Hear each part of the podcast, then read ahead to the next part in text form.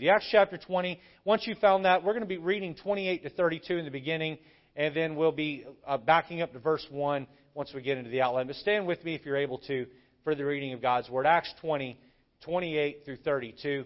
The Bible says, Take heed, therefore, unto yourselves and to all the flock over the which the Holy Ghost hath made you overseers, to feed the church of God, which he hath purchased with his own blood. For I know this, that after my departure shall grievous wolves enter in among you, not sparing the flock. Also of your own selves shall men arise, speaking perverse things, to draw away disciples after them.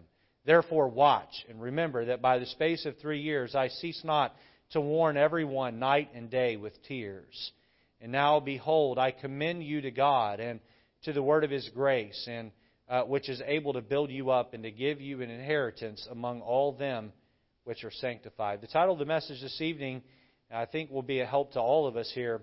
It's entitled this Committed to the Care of the Church. Committed to the Care of the Church. It is the uh, duty and responsibility of the pastor of each local congregation to look after and care for the church. But I think we all understand that pastor needs help. Pastor needs teammates. And uh, we all need to make sure we're doing our part to care for the church, to care for the church, and to care for the people that call this their church. And so this message this evening is going to be the shepherd encouraging other shepherds to team up and come together and lead the flock of God. And when I say the flock of God, yes, I mean those that attend here on Sunday morning, Sunday evening, and Wednesday evening. Yes, I mean the babies in the nursery. I mean the children in the children's department, the teens in the teen department. I mean the new Christians that are brand new to the faith and uh, are cutting their spiritual teeth. Yes, I'm talking about them, but I'm also talking about people out in the community that have not yet come to church here.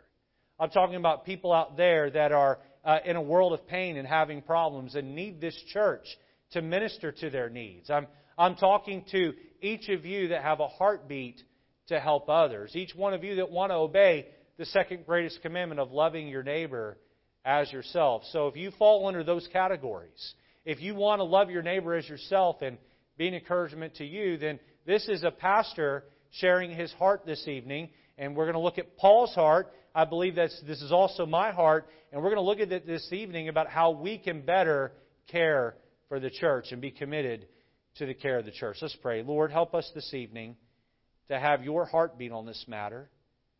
Lord, I pray that these folks here that are listening to this message would follow me as long as I'm following you, would have my heartbeat as long as my heartbeat is your heartbeat, would care for others as long as, as I care for them, as long as I'm doing it as you do it. Lord, may you be the one that sets the example, and Lord, may we follow. Be with, be with us this evening. Give us attention. Lord, stir us, move us, help us to see and understand the need. And Lord, refine our processes of caring for people and loving your church in Jesus' name. Amen. You may be seated. Well, in preparation for my message, I stumbled across ten, these 10 statements about church ministry.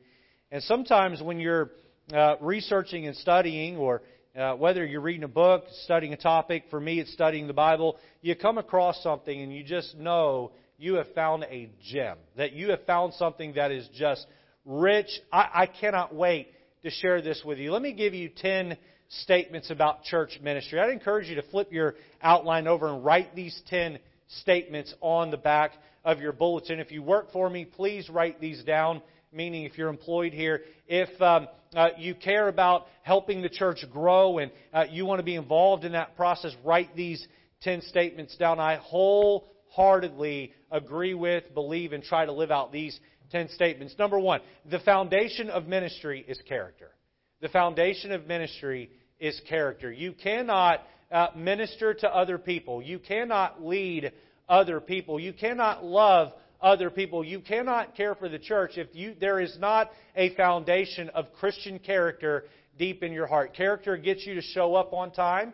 Uh, character uh, gets you to pray for those that call you leader. Uh, character gets you to communicate with other leaders around you so as that there's teamwork and team effort. Character differs when there's a rub or a problem. The foundation of ministry is character. Statement number two the, uh, the nature of ministry is service. The nature of ministry is service. If you not you don't have a servant's heart, then you're not cut out to ministry. You're not cut out to minister. Um, it, it, it, tickles me a little bit uh, uh, when I hear someone call themselves a minister, but they expect everyone to serve them as though they are a king. Pastors are not called to be Old Testament kings. They're called to be shepherds. They're called to tend to care for the flock. That means sometimes you're going to have late nights. That means sometimes you're going to have early mornings. That means sometimes you're going to be sleep deprived and emotionally empty. Uh, that means sometimes uh, you're not going to get your way. It means sometimes uh, you're going to get stepped on because you're a servant. And the ministry, the nature of ministry is service. If you uh, don't want to care for and serve others, then my friend, uh, then you have no business loving others and doing ministry. Statement number three. Uh, the motive for ministry is love. The motive for ministry is love. Uh, Paul said, speaking of spiritual gifts and the church body in 1 Corinthians uh, uh, 11, 12, 13, and 14, or 12, 13, and 14 rather, Paul said that there's three attributes when it comes to gifts. There's faith, there's hope, and there's charity, but the greatest of these is charity. If the heartbeat behind your ministering to and caring for the flock of God is not charity, if that is not your motive, if that is not what drives you, then guess what? You're going to quit real, quit, uh, uh real soon. Uh, you say, Pastor, there are people that have the wrong motive in ministry. Oh, yes, there are. There are people who are self aggrandizing. They want to promote their own selves and promote their own names, and pastors that want every other pastor in their state or their region to know who they are, and they want to have their face up on some banner somewhere, on front of some newspaper somewhere, a, a, a Christian newspaper. They want their sermons published, and they want to write books and be a well-known author. Fame, fame, fame, fame eats them up. Sometimes the motive is not uh, um, fame; it's it's power, and they want to lord over and tell everybody what to do and be in charge. And you say, well, uh, that's pastors. How about uh, just the average church attendee, layman who's serving in the church? Uh, when you get up here to sing a special in church, is your motive that everyone pats you on the back and tells you good job? Or is it that God received the glory and the honor? You see, the ministry, motive of ministry is love. The two greatest commandments are to love God and love your neighbor as yourself. If your motive in service here at the church is anything other than love, then very quickly you'll become disgruntled and you quit. Well, the pastor didn't recognize me when I cleaned the building. The pastor didn't recognize me when I drove a bus. Uh, the pastor didn't recognize me or honor me uh, when I helped in the nursery or uh, uh when I picked up trash. Whatever it is, if your motive in ministry is love, then you don't need recognition. Because you're not doing it for me. You're not doing it uh, to be seen of men. You're doing it because you love the Lord and you love others. Statement number four. The measure of ministry is sacrifice. The measure of ministry is sacrifice. Paul told uh, the church of Rome, he said, he said that we're to make ourselves a living sacrifice. The idea of having a, a statue, uh, rather a, an altar where we bring uh, an animal and put it up there and slay it that's over. A dead sacrifice. Jesus was the last sacrifice to die. Now we're called to be a living sacrifice. That means we sacrifice our time, our talent, our treasure, uh, our thoughts, our tomorrows. We give it all to the Lord and we say, Lord, all to Jesus I surrender, all to Him I freely give. Uh, Lord, uh, my all is on the altar. Uh, take my life and let it be consecrated, Lord, to Thee. My measure of ministry is sacrifice. I cannot give too much because God uh, is going to take care of and reward me as I seek first His kingdom. All these things will be added. Number five, statement number five the authority of ministry is submission. The authority of ministry is submission. What caused the disciples to uh, bow down and worship Jesus? What caused the disciples to be willing to fight for his cause to the death? They had a master who got down on his knees with a towel and washed their feet. They had a master who was willing to say, Father, not thy will, not my will, but thine be done. They had a master who knew his place and was submissive to God the Father in heaven. You see, when we're submissive to authority, we gain the right to lead. Now, listen to this statement. Listen to this statement, please. You cannot be a great leader until you first mastered being a great follower. You, you, you cannot be a great leader until you first learn to be a great follower. I've heard pastors say, well, that guy there, he's a maverick. He's not a very good, he doesn't make a very good assistant pastor because he wants to go off and do his own thing. You know what? He's, he's cut out to be senior pastor material. And every time I stop and say, that is a, an, an erroneous statement. If a guy cannot learn to follow authority, then he has no right being authority. You all with me this evening? You have a ministry leader. Miss Cheryl runs our nursery. Miss Autumn runs our toddler department. Brother Andres runs our children's department. Pastor Andrew runs our teen department. Uh, we have other uh, people that run various aspects and ministries of our church. And maybe you work in one of those programs and you work under them and you think, if I ran the children's program, it'd be this, this, this, and this. If I ran the choir, it'd be this, this, this, and this. Listen, uh, uh until you're the leader one day and uh, and, and you're perfect in every way, right? We must learn to submit to one another because our authority comes when we learn rank and file. We learn to be submissive. The authority of ministry is submission. Notice statement number six the purpose of ministry is the glory of God. The purpose of ministry is the glory of God. Why do we do this? Is it so that uh, we can have a big name and get big heads and talk about how wonderful we are and uh, maybe, maybe I know what we should do. We should get a picture of Pastor Lejeune just right in the pulpit. Maybe Photoshop some hair on his head and turn that into a billboard on the side of I 95. Wouldn't that be great? Then everyone can give glory to Pastor Lejeune. We should get a clip of you singing in church. Some of you think, oh, no, not me. We should get a clip of you singing in church, and uh, we should turn that into a music CD, right? Because it's all about you, right? It's all about me, right? No, no, no. The purpose of ministry is nothing other than to bring God glory. If at the end of the day, when you uh, serve the Lord here at White Oak Baptist Church, if at the end of the day, when you pillow your head, you think God got the glory in what I did today, then guess what? Whether or not you had a blowout attendance day, whether or not someone got saved or baptized, if God got the glory, in your effort, then that day was a success. What did Jesus tell his disciples in Matthew 5? He said, Let your light so shine before men that they may see your good works and glorify you. Is that what he said? He said, And glorify your Father, which is in heaven. What is the purpose of ministry? It is the glory of God. Number seven, statement number seven. The tools of ministry are the word and prayer. The tools of ministry are the word and prayer. Uh, that's what we use, right? We're not going to use self-help books. We're not going to talk about uh, how uh, how great this methodology works, how great that methodology works. We're going to fall in love with the Bible. We're going to get our knees and pray, and we're going to let the Spirit of God uh, uh, grow us, and we're going to let Christ build His church. The tools of ministry are the Word and prayer. Next, number uh, number eight, the privilege of ministry is growth the privilege of ministry is growth. When we do it God's way, and we fall in love with God and we have His Holy Spirit power on us, then we get to see growth. By the way, when you're loving and ministering to people, whether you're leading a family at home to love God, husbands, fathers, uh, whether you're teaching a life group and uh, bringing forth the truth of God's Word, whether you're leading one of our uh, uh, uh, uh ministries that are between newborn and 18 years old, wh- whatever it is, you're, you're an usher, whatever it is, however it is you're serving, um, I'm going to tell you who grows the most. You do. You do. You know, nobody's going to get more out of Acts 20 in this room tonight than me. Because I sat down in my office and I studied it and I put it together and I'm growing thereby.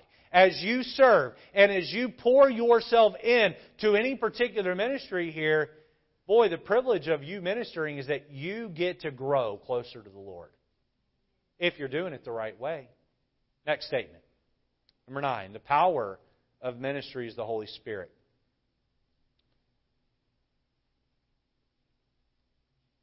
The songwriter said, All is vain unless the Spirit of the Holy One come down.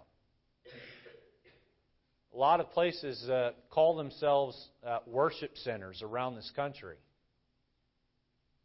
And it's just a joke. Because they showed up, they had, scare quotes, church, but the Holy Spirit of God never, ever, ever moved one bit. It's almost like the glory of God has departed. Because what's going on there is nothing more than formalities, rituals, traditions. Boy, I want the power of the Holy Spirit of God working in everything that's done here. Whether you're playing the piano, you're, you're, you're cleaning a bathroom, you're teaching a class, you're changing a diaper in the nursery. You say, Can I change a diaper with the power of the Holy Spirit? You sure can. You sure can. You, ought to pray through everything you do. You ought to invite the Spirit of God in everything you do. The Spirit of God is like a dove. it can be shooed away so easily with sin in our life. Number 10, statement number 10. The model for ministry is Jesus Christ. Boy, we study the life of Christ and we see how he did ministry, and that's where we get our ministry. This is our church, folks. White Oak Baptist Church, this is our local church. Each of us here are called to minister and give our lives for the furtherance of the gospel and the edification of the saints. We should be committed to the care of the church. Yes, it is the pastor's job to lead the congregation. All of us, all of us are called to grow to a place where we can turn around and help other new believers to grow in the Lord. And by the way, from the youngest one in the room to the oldest one in the room, all of us are called to grow and grow and grow in the Lord and then turn around and help others to grow in the Lord. The life group leaders minister to their classes. The youth workers minister to our teenagers. The children workers minister to the children. The nursery workers uh, minister to the babies and the toddlers. The choir minister, uh, choir ministers to the congregation. The ushers minister to the needs of the people and the desire of the pastor. The cleaning crews minister to the needs of the church and offer us a clean building. The bus workers minister to our bus riders. The sound booth workers minister to the congregants and the live stream crowd. The crowd. The disciplers minister to the disciplees. The soul winners minister to the lost in our community. The financial contributors minister to the lost and needy both here and abroad. Yes, it is the pastor's duty to lead us in ministry, but all of us must be committed to the care of the church. So we're going to look at Acts chapter 20 this evening, and we're going to see how committed Paul was to the churches. We'll, we'll see how he admonishes the elders of the church of Ephesus to take up his cause and care for the church in his absence. Let's jump in tonight. Point number one. Point number one, notice Paul's final journey through Macedonia. Paul's final journey through Macedonia. Now, in Acts 19, Paul was in Ephesus. Uh, in fact, he spent most of his time of his third missionary journey in Ephesus. He was there for two years ministering to, uh, training, uh, uh, creating disciples and missionaries, and sending them out. Last week we looked at the when the culture fights back. We saw that the culture had had enough of all of the people getting saved. It was to hit the wallet of the silversmiths, and um, uh, uh, Demetrius stirred up the other silversmiths, and they created a riot in town. And there's this big scene and chanting and, and all this that went on in the amphitheater. And boy, uh, God had made it clear in Paul's heart and life it was time for him to go ahead and leave Ephesus and move on. So, where did Paul go? Well, Paul would take one last tour around Europe or uh, Macedonia. He would make one last tour through the churches and help confirm them uh, before he headed to Jerusalem. Look at chapter 20 and look at verse number 1. We're going to read down through verse 6. The Bible says, And after the uproar was ceased, Paul called unto him the disciples and embraced them and departed for to go into Macedonia. And when he had gone over uh, those parts and had given them much exhortation, he came into Greece, and there abode three months. And when the Jews laid wait for him, uh, as he was uh, about to sail into Syria, he purposed to return through Macedonia.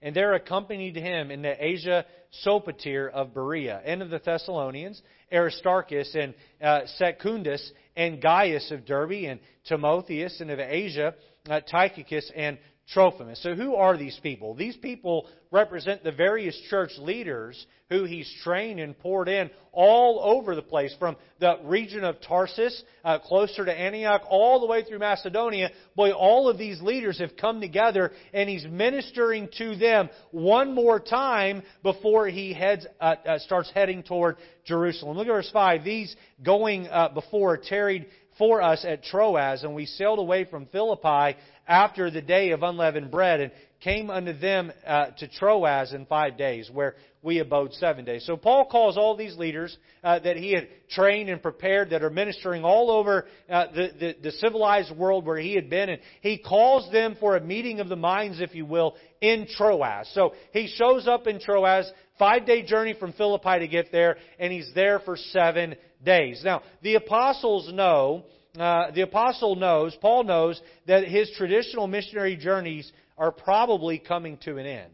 His reason for making one final trip through Macedonia and the surrounding areas were twofold. What were the two reasons Paul traveled through Macedonia one more time? Well, the first reason was to encourage and admonish the churches, to uh, help uh, fortify them against legalism and, and, and wolves that would come in and try to tear apart the doctrine of the church. But the second reason why he made this trip through Macedonia was to collect an offering for the saints at Jerusalem. So we see that Paul is bound and determined to go to Jerusalem. His mind's made up. He knows that it's hostile there. The Jews don't like him, much like they didn't like Jesus. And uh, he knows that he's walking into a hornet's nest by going back to Jerusalem, but he doesn't care. He's going anyway. Look down at verse 13.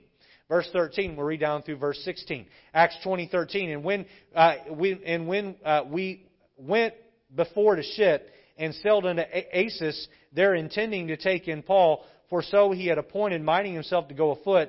And when he met, uh, and when he met with us at Assos, we took him in and came to um, Mytilene, and we sailed thence and came the next day over against Chios, and the next day we arrived at Samos and tarried at uh, uh,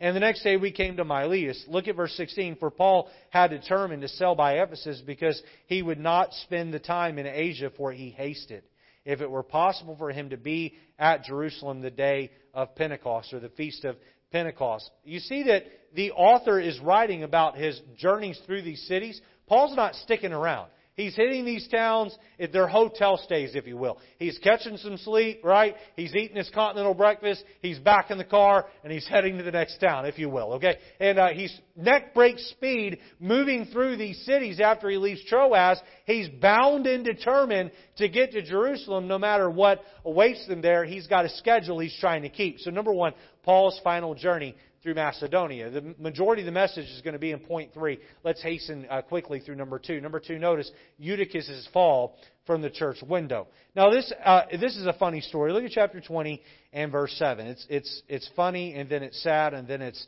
it's relieving to see that uh, God comes through. Look at verse 7.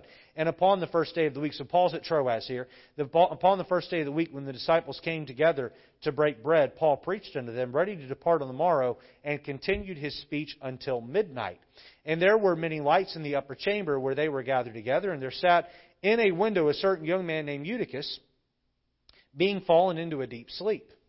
And as Paul was long preaching, he sunk down with sleep, and fell down from the third loft and was taken up dead. And Paul went down and fell on him and embraced him, said, Trouble not yourselves, for his life is in him. When he therefore was come up again and had broken bread and eaten and taken a long while, even till a break of day, so he departed. And they brought the young man alive and were not a little comforted, or were comforted greatly. What happened here? Paul is, uh, uh, by the way, there's a lot of precedents here we see. First of all, they have church on the first day of the week. So for our Seventh day Adventist crowd, they didn't have church on Saturday.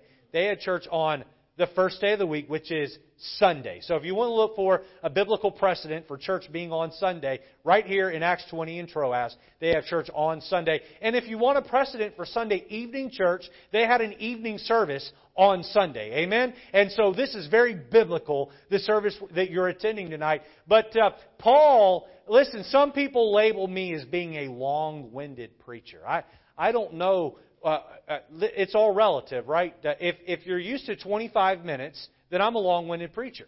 But if you compare me to the Apostle Paul, boy, I'm a short preacher. I mean, I don't preach real long. Paul preached and preached and preached, and he was still preaching, and it's midnight. Imagine if I, it's 6.45 right now, imagine if I preached all the way to midnight. I wonder how many of you'd be left in here. Uh, some of you get and go to the bathroom and come back in and, and hang in there. Especially if I didn't tell you I was going to preach that long. Now, maybe Paul told everyone we're going to have a midnight um, a watch hour type. So I don't know what was said, but Paul preached and preached and preached. And, I, and here's how I picture this happening. Eutychus is a young man, and he's getting tired, right? And so he thinks, I need to get some fresh air. So he walks over, and they're on the, they're on the third story of the building there. He walks over and he opens up a window to get some air to wake himself up. And he's standing there and the air is hitting him in the face and he thinks, you know what? My legs are getting tired. I'm going to sit. And so he sits in the window sill there, that night air, keeping him awake. And Paul's preaching and preaching and preaching. And about midnight, he just decides uh, he can't hang in there any longer. How many of you ever seen someone in church fall asleep and they start doing this right here?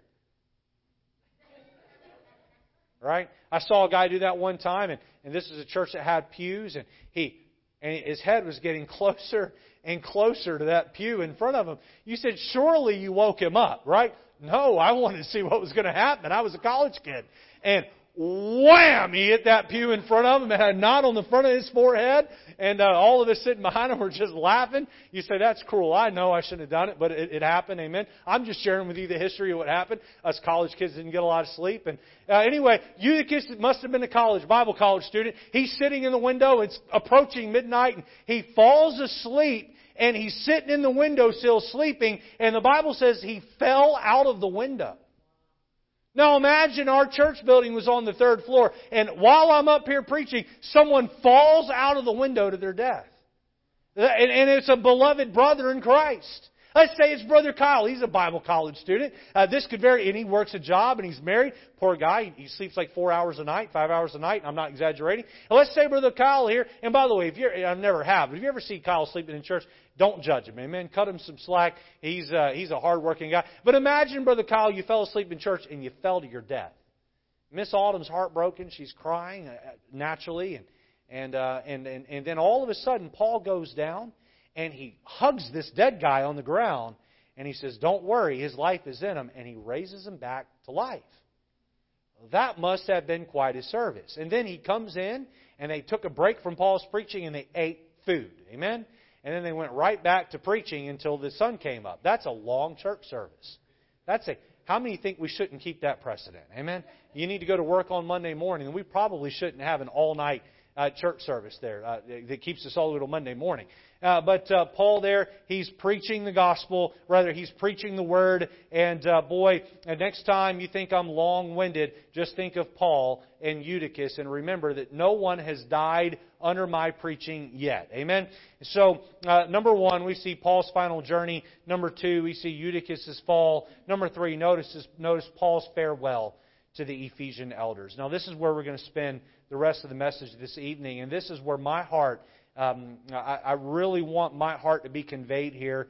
Uh, boy, this is uh, what Paul had to share with, with these folks was so good. So let me uh, just set this up for you. Paul then travels down to a town right outside of Ephesus, on the outskirts of Ephesus. I believe, uh, let's look back at verse number uh, uh, 20 there.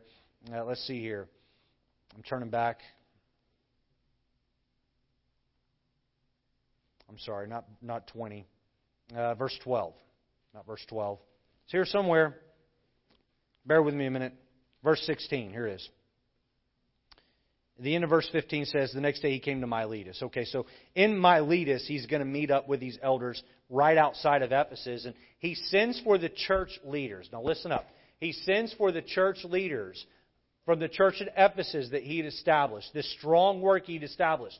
He sends for the elders or church leaders, and he calls for them to come to him, and he's going to have one last meeting with them. He's going to charge them one last time uh, to continue to do a good job caring for the church. And he's going to encourage them to be committed in their care for the church. All right, so uh, look with me at letter A and notice Paul's duty. Paul's duty. Look at verse 18 of chapter 20. So now Paul is addressing the elders there of the church of Ephesus. Look at 18. The Bible says, And when they were come to him, they, the elders of, of uh, Ephesus, had come to him, he said unto them, Ye know from the first day that I came into Asia, after what manner I have been with you at all seasons, serving the Lord with all humility of mind and with many tears and temptations which befell me by the lying in wait of the Jews, and how I kept back nothing that was profitable unto you, but have showed you and have taught you publicly and from house to house, testifying both to the Jews and also to the Greeks repentance toward God and faith toward our Lord Jesus Christ. Boy, write these three things, write these, three, write these next three things down. Here's what I see out of 18, 19, 20, and 21. I see here about Paul's duty, I see that he had consistent service. Consistent service. Look back at verse 18. The end of the verse says, uh, From the first day that I came into Asia or into Ephesus, after what manner, look at the end of the verse here, after what manner I have been with you at all seasons. At all seasons. You know what Paul's saying here? When I felt like doing the work of the Lord, I was there. When I didn't feel like it, I was there. When it was hot outside, I was there. When it was cold outside, I was there. When I was encouraged, I was there. When I was discouraged, I was there. And no matter what life threw me, I was in my place. I was serving you. I was fulfilling my duty. Pastor Lejeune, uh, why should I serve God? Because it's your duty to serve God. It's your duty. It's your reasonable service. Emphasis on the word reasonable. Reasonable. Look, you're not God's greatest gift to White Oak Baptist Church because you fill in the blank whatever you do. You've heard me say this, but if I were to die of a heart attack tomorrow or have a brain aneurysm and die in my sleep uh, tonight, there are plenty of capable and qualified men that could come in and lead this church. God does not need me, I need God. God does not need me. I need to be consistent because that's my reasonable service for what the Lord has done for me. Let me ask you a question tonight. Wherever you serve in church ministry here, are you consistent? Can you be counted on? Solomon said in the book of Proverbs, he says, An unfaithful man is like a broken tooth or a foot out of joint. I, I don't talk to Cheryl about the details of this, and so if this applies to you, I'm not picking on you on purpose. But I know the nature of church nurseries. Are you that person that when Cheryl's phone's ding, Cheryl's phone dings, she looks down and sees your name on that lock screen, she thinks, "Oh boy, she canceled on me again." Ah, here we go again. I got to find a replacement for her on the schedule. You commit to be in the choir. Are you here week in and week out? Week in and week out. Are you consistent in your service? You commit to teach a class. Are you consistent in coming prepared to deliver a good lesson to your class? Are you consistent in your service? Paul said in verse 18, he said, After what manner I have been with you at all seasons. It didn't matter how good or bad it was. It didn't matter how difficult it was. I was there at all seasons. Consistent service. Boy, the one thing I see that our generation lacks from, say, the World War II generation is we lack consistency. We lack it. We're not good at it. We're up and down depending on how we feel. It's time we take the emphasis on how we feel off of how we feel and put it on what is your duty. Whether or not you feel like it, just do it. The feelings will come later. Consistent service. Notice next, committed service. Look at verse 19. Paul said, speaking of himself, he said, serving the Lord with all humility of mind and with many tears and temptations, which befell me by the lying in wait of the Jews. I love 19 because it shows us the humanity of Paul. It says, I served the Lord, and I had, in order to stand the test of time, I had to be humble in my mind. He said, There were nights I cried myself to sleep. He said, I did this with many tears. He said, I did this with temptations. What temptations do you think Paul faced? We, I, if you're like me, you read through Acts and you think Paul is a superhero. I mean, three missionary journeys. This guy was like the Energizer Bunny. He just kept ticking and ticking and going and going and going. Nothing derailed this guy. And that's true. But Paul said, Man, I faced temptations. I wonder how many times Paul was discouraged and wanted to quit. Paul would say, and standing, and we'll see in a few weeks, Paul would say, standing in front of the Roman government, he would say, I think myself happy. I think myself happy. He said, There are times I have to sit down and get my stinking thinking in order. I wonder how many times Paul was in a pit of despair and wanted to quit on what he was doing. But Paul said, Look, I've had to do this with humbleness of mind. I've had to do this through tears. I've had to do this through temptations. And then he goes on in verse 19 and says, I had to do this through threats. I've had Jews threatening to kill me every step of the way. You know what Paul's saying here? He's saying, not only was I consistent, I was committed. Let me ask you a question tonight. Can you be consistent without being committed? The answer is yes. Yes. You can just show up unprepared and go through the motions. Right? You're asked to teach a class. You can show up all 10 weeks to teach, but yet not really be prepared when you get up there. You're consistent, but you're not committed. You're not committed. How many ladies understand that if you're going to do a good job working the nursery, there's a mindset mentality you have to come to church with that week? Right? You can't just show up, ah, whatever. We need our ushers to not only be consistent in being here, but to be committed to looking out for the needs of others. We need our youth workers to not just go through the motions, to be committed. Look down at verse 33. Paul said, I have coveted no man's silver or gold or apparel. Yea, ye yourselves know that these hands have ministered unto my necessities. Speaking of his tent making, by the way. And to them that were with me, I have showed you all things, how that so laboring ye ought to support the weak. And to remember the words of our Lord Jesus, how he said, It is more blessed to give than to receive. Paul is saying, I have been committed to my service. Let me give you one more thought here below letter A comprehensive service. Comprehensive service. Look down at verse 20. Acts 20, verse 20 says, and Paul says, And how I kept back nothing that was profitable unto you, but have showed you and have taught you publicly and, notice the word and, from house to house.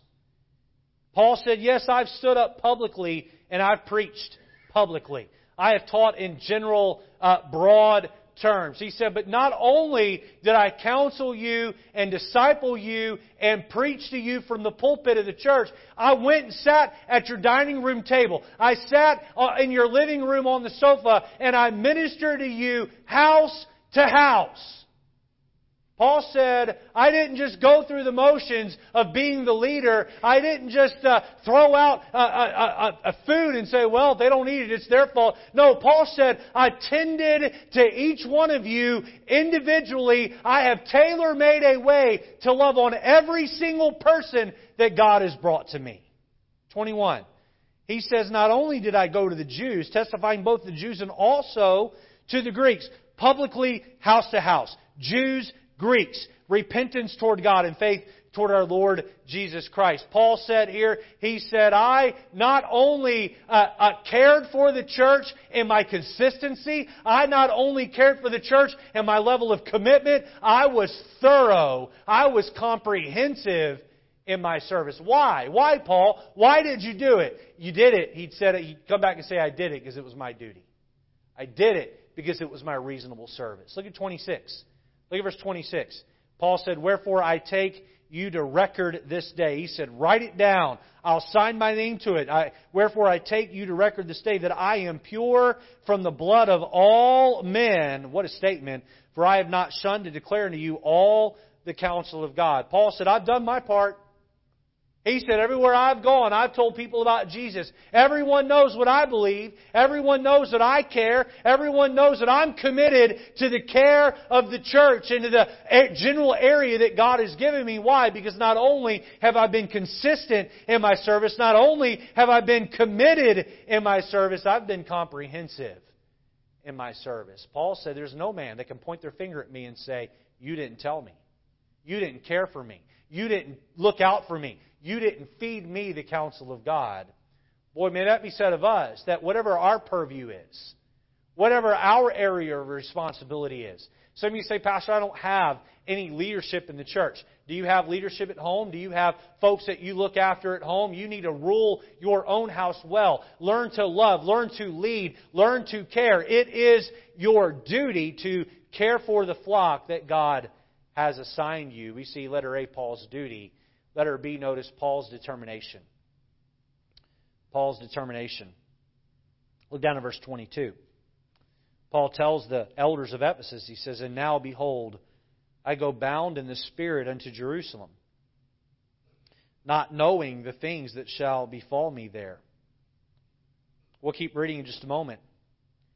Paul says, I'm going to Jerusalem one way or the other. He said, I have no idea what's going to happen to me when I get there. Again, I like to look at the human side of Paul because I think we all can relate with it. You know we're all afraid of? We're all afraid of the unknown. All of us become paralyzed over what awaits us in an uncertain future. Paul said, I'm going to Jerusalem. I don't care what happens to me. I'm determined. Now, was that the right move for Paul? We're going to look at that more in a moment here. Look at verse 23. Paul says, Save that the Holy Ghost witnesseth in every city, saying, The, the uh, bonds and afflictions abide me, but none of these things move me. Paul's determined. He said, No matter what case you make that I shouldn't go to Jerusalem, none of these things move me. Neither count I my life dear to me, so that I might finish my course with joy and the ministry which I have received of the Lord Jesus to testify the gospel the grace of God. Look at verse 25. And now behold, I know that ye all among whom I have gone preaching the kingdom of God shall see my face no more. Which leads us to an interesting thought. What or who led Paul to go to Jerusalem? And I say what or who, because was it the Spirit of God or was it something else? Um, if you look back there, the verse we just read, look at verse number uh, 20, 22. Or, yes, 22. And now behold, I go bound in the Spirit. Notice that the S of Spirit is lowercase. Had that been a capital S, there'd be no question about this. And Paul would have been saying, The Spirit of God is leading me to go to Jerusalem. That's a lowercase s. So Paul's saying, I go bound in the Spirit. I go bound by my emotions to go to Jerusalem. So was it Paul's Spirit that led him to go to Jerusalem? Um, there's a case to be made that it was not God's will for Paul to go to Jerusalem. There's a, I'm not saying that this is correct. I'm just saying there's a case to be made. Um, think, think, through, think through this with me here for just a moment. He had never been accepted by the Jerusalem church. Why? Can anybody here think of a reason why Paul had never been accepted by the Jerusalem church? Maybe because he oversaw Stephen's death and went in and arrested and killed, uh, had arrested, which led to the death of many, many, many men women and children within that church.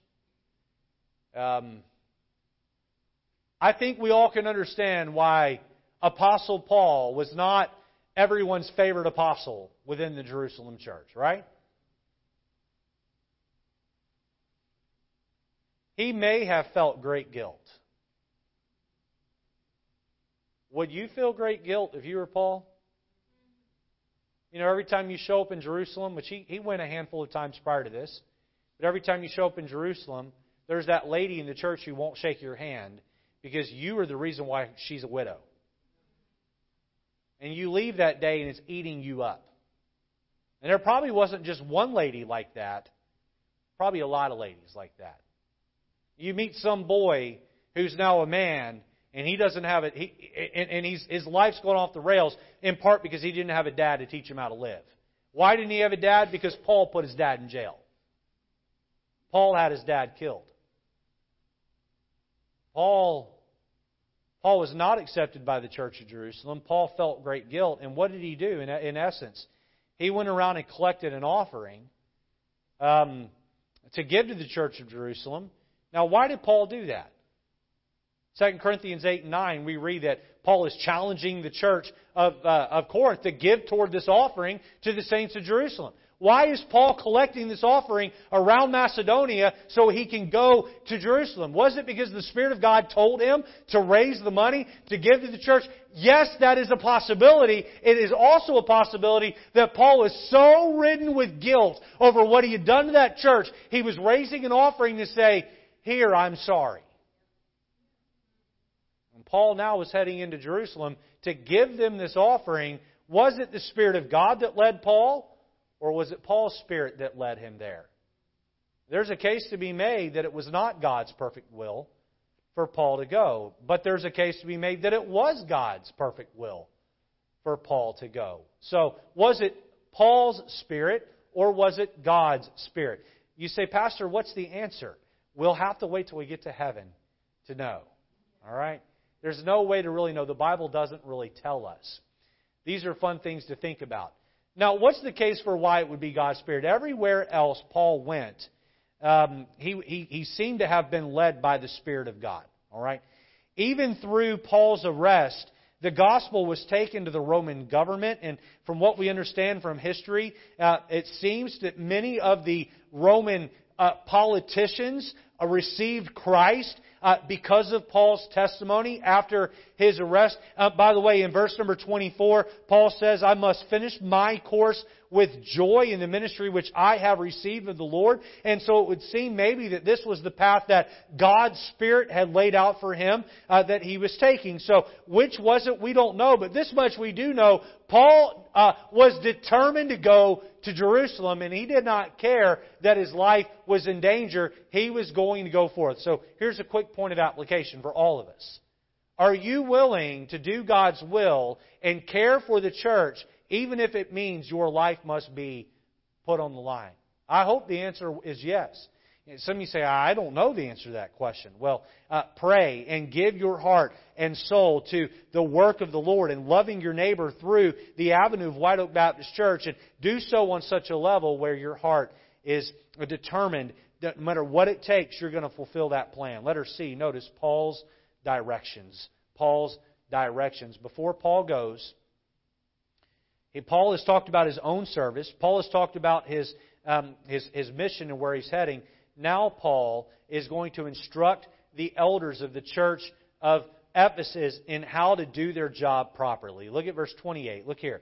Paul says, Take heed, therefore, unto yourselves and to all the flock over the which the Holy Ghost hath made you overseers, to feed the church of God, which he hath purchased with his own blood. For I know this, that after my departing shall grievous wolves enter in among you, not sparing the flock. Also of your own selves shall men arise, speaking perverse things, to draw away disciples after them. Therefore watch and remember that by the space of three years I cease not to warn every everyone night and day with tears. Let me give you three thoughts below uh, letter C here quickly. Notice Paul's instructions were to preserve the flock of God.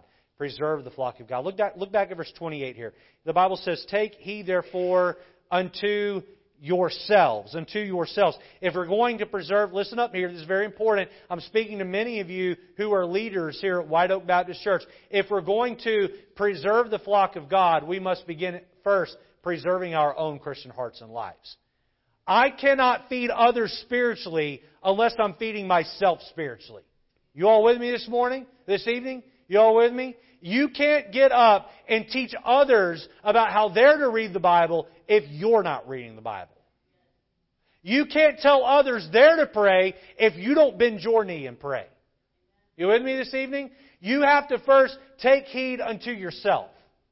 You have to make sure your heart is right with God. You have to make sure you're putting on the armor of God. Many of us want to get up and teach on Sunday when we haven't walked with God on Monday through Saturday. Boy, let's not that be let's not let that be said about us. Take heed therefore unto yourselves. Look here, and to all the flock, and to all the flock, over the the which the Holy Ghost hath made you overseers, overseers to feed the church of God. Feed the church of God. And so we come each week and we provide the food to the flock. By the way, someone once said, sheep go where the flock is fed. Sheep go where the flock is fed. I, I, wanted, I want White Oak Baptist Church to be a place where the spiritual food is tossed out and it's so rich every week that word spreads. Boy, let's go to White Oak Baptist Church. The life groups are where you get fed. The, the, the preaching services are where you get fed. Why? Because uh, not only are they taking heed unto themselves, but they're overseeing the flock of God. That doesn't mean they're bossing people around and telling people what to do. But let me tell you what it does mean. This is very practical. Listen, listen, when you look around and see that someone's not been in church for a while, that you're calling their phone, you're texting them, you're stopping by and visiting them, you're not shrugging your shoulders and go, well, Pastor Lejeune will take care of it. Yeah, Pastor Lejeune might just take care of it, but why do you have to put it all on one man? Let's be a team and let's look out one for another. Boy, it takes a team. You want to preserve the flock of God, then you look after the spiritual well-being of one another. You see that one of your brothers and sisters in, the Lord have not been in church in a while or struggling spiritually. Boy, come to their aid, oversee, feed the church of God, preserve the flock of God. Notice next, prize the flock of God. Prize the flock of God. And by that I mean value. Look at verse, the end of verse 28. The Bible says, To feed the church of God, which he hath purchased with his own blood. How much does God love those that make up the church? So much that he purchased them with the price of his own blood. I have this fear that one day I'm going to stand before God and God's going to say, Hey, this family right here I sent to your church. And they came, they visited a few weeks, they left, and they never got saved because you, who I put as their overseer, you didn't prize them. You didn't value them. You didn't stay after them. You didn't care for them. I'm going to tell you where people go to church. People go to church where they feel loved, where they feel cared for. All right, I'm going to make a statement here that for some of you, this is going to be like a light bulb moment. All right? How many understand, no matter who the pastor is, whether it's me or someone who's far, even far more talented than I am, all right? There are pastors out there that are far more talented than I am. I know them. All right? I'm not being I'm not faking humility. I know lots of pastors, and some of them are are are uh, even more capable of pastoring than I am. All right, listen. How many of you understand this? No matter who the pastor is, there are limitations on how many people that pastor can care for. You all understand that? You understand that? There's only X amount of people until I reach a saturation point. I can't look after on a deep level more than X amount of people. So if we want the church to grow past that line, guess what? Pastor Lejeune is going to need some recruits to help him. Can I count on you to help me value the flock of God? You say, Pastor, I'm still growing in the Lord. I'm not there yet. Then keep growing. But your goal ought to be that you grow to a place where you can join the team and help care for the flock of God. Boy, I would love White Oak Baptist Church to get to the place where I look after the team that looks after the church. I look after, I pastor the team that shepherds the church. How do churches grow to be a thousand, two thousand, three thousand, four thousand in size? Because that pastor of that church has a team of people who think like this. They value the flock of God.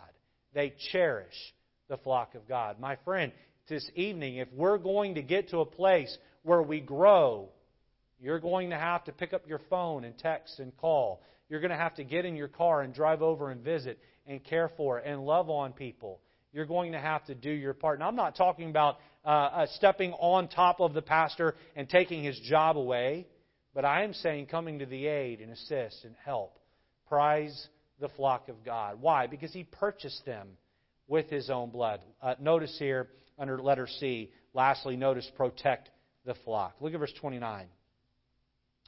For I know this, that after my departing shall grievous wolves enter among you, not sparing the flock. Also of your own selves shall men arise, speaking perverse things or twisted things, to draw away disciples after them. Therefore, watch, and remember that by the space of three years I cease not to warn everyone night and day with tears. Listen, there has to be a group of people who look after protecting the flock of God. What's that mean? We're protecting from false doctrine. We're protecting from the cares, riches, and uh, uh, uh, and and and, and the, see the cares.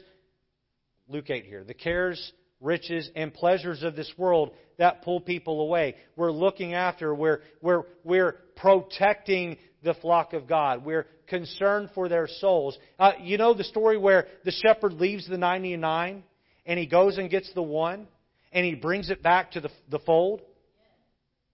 Thank God for every time Pastor Lejeune or Pastor McGuire or one of the deacons goes and gets one of the one who strayed and brings them back to the fold. But you know what? You can join the team of those who look for lost sheep.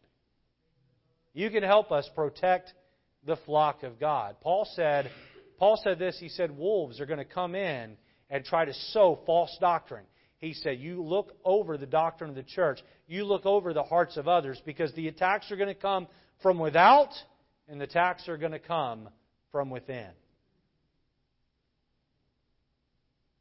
Paul's duty, Paul's determination, Paul's directions. Notice letter D, Paul's departure. Look at verse 36.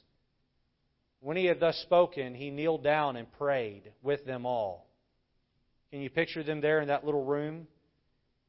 And they're huddled up. They're on their knees. They're praying together. Look at verse 37. We see the emotion and they all wept sore and fell on Paul's neck and kissed him, sorrowing most of all for the words which he spake, that they should see his face no more.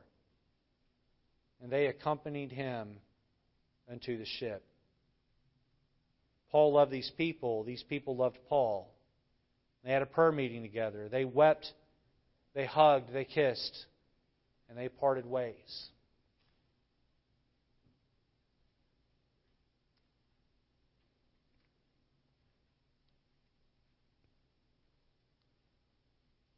Who in this church have you invested in so deeply that if you were to leave, they would weep and cry? Who in this church have you loved so much and cared for so much? It would be pain for them to see you go. Many people come into White Oak Baptist Church, they sit on our pew for a little while, and they leave. Easy in, easy out. Right? Almost like a library book. Don't let that be said about you. Pour yourself into other people in this church and be committed to the care of the church. Let's have our heads bowed and nice close this evening. Lord, help us tonight. Each one of us to put our hand to the plow, not to look back. Lord, you created a wonderful thing when you created the church because you gave us an avenue and a place where we could adequately, sufficiently fulfill our command to love our neighbor as ourselves. Lord, there's a lot of new Christians in this church, a lot of folks who are visiting who aren't even saved yet. Yes, they need a pastor to stand in the pulpit and preach the Word of God, but they need brother and sister in Christ who lives where they live. going through what they're going through, to come along their side and genuinely and deeply and passionately care for them. Some in this room tonight already have official titles of leadership, others don't. Lord, whether we have a title or not, whether we have an official audience or not, may we all commit to care for the church. May we all commit to pour ourselves into others. Lord, the sermon tonight has not been as bombastic as others. It's not been as sensational as others. Lord, I believe it's as critical as any sermon that's been preached in this pulpit in a long time. May we be consistent in our service. May we be committed in our service. And Lord, may we be comprehensive, thorough in our service. May we fulfill our reasonable service to you. Stir our hearts tonight, God, like only you can. Spirit of God, move in that still small voice. Lord, those who are serving, may tonight they recommit to doing it the right way, doing it in a way that pleases you. In Jesus' name.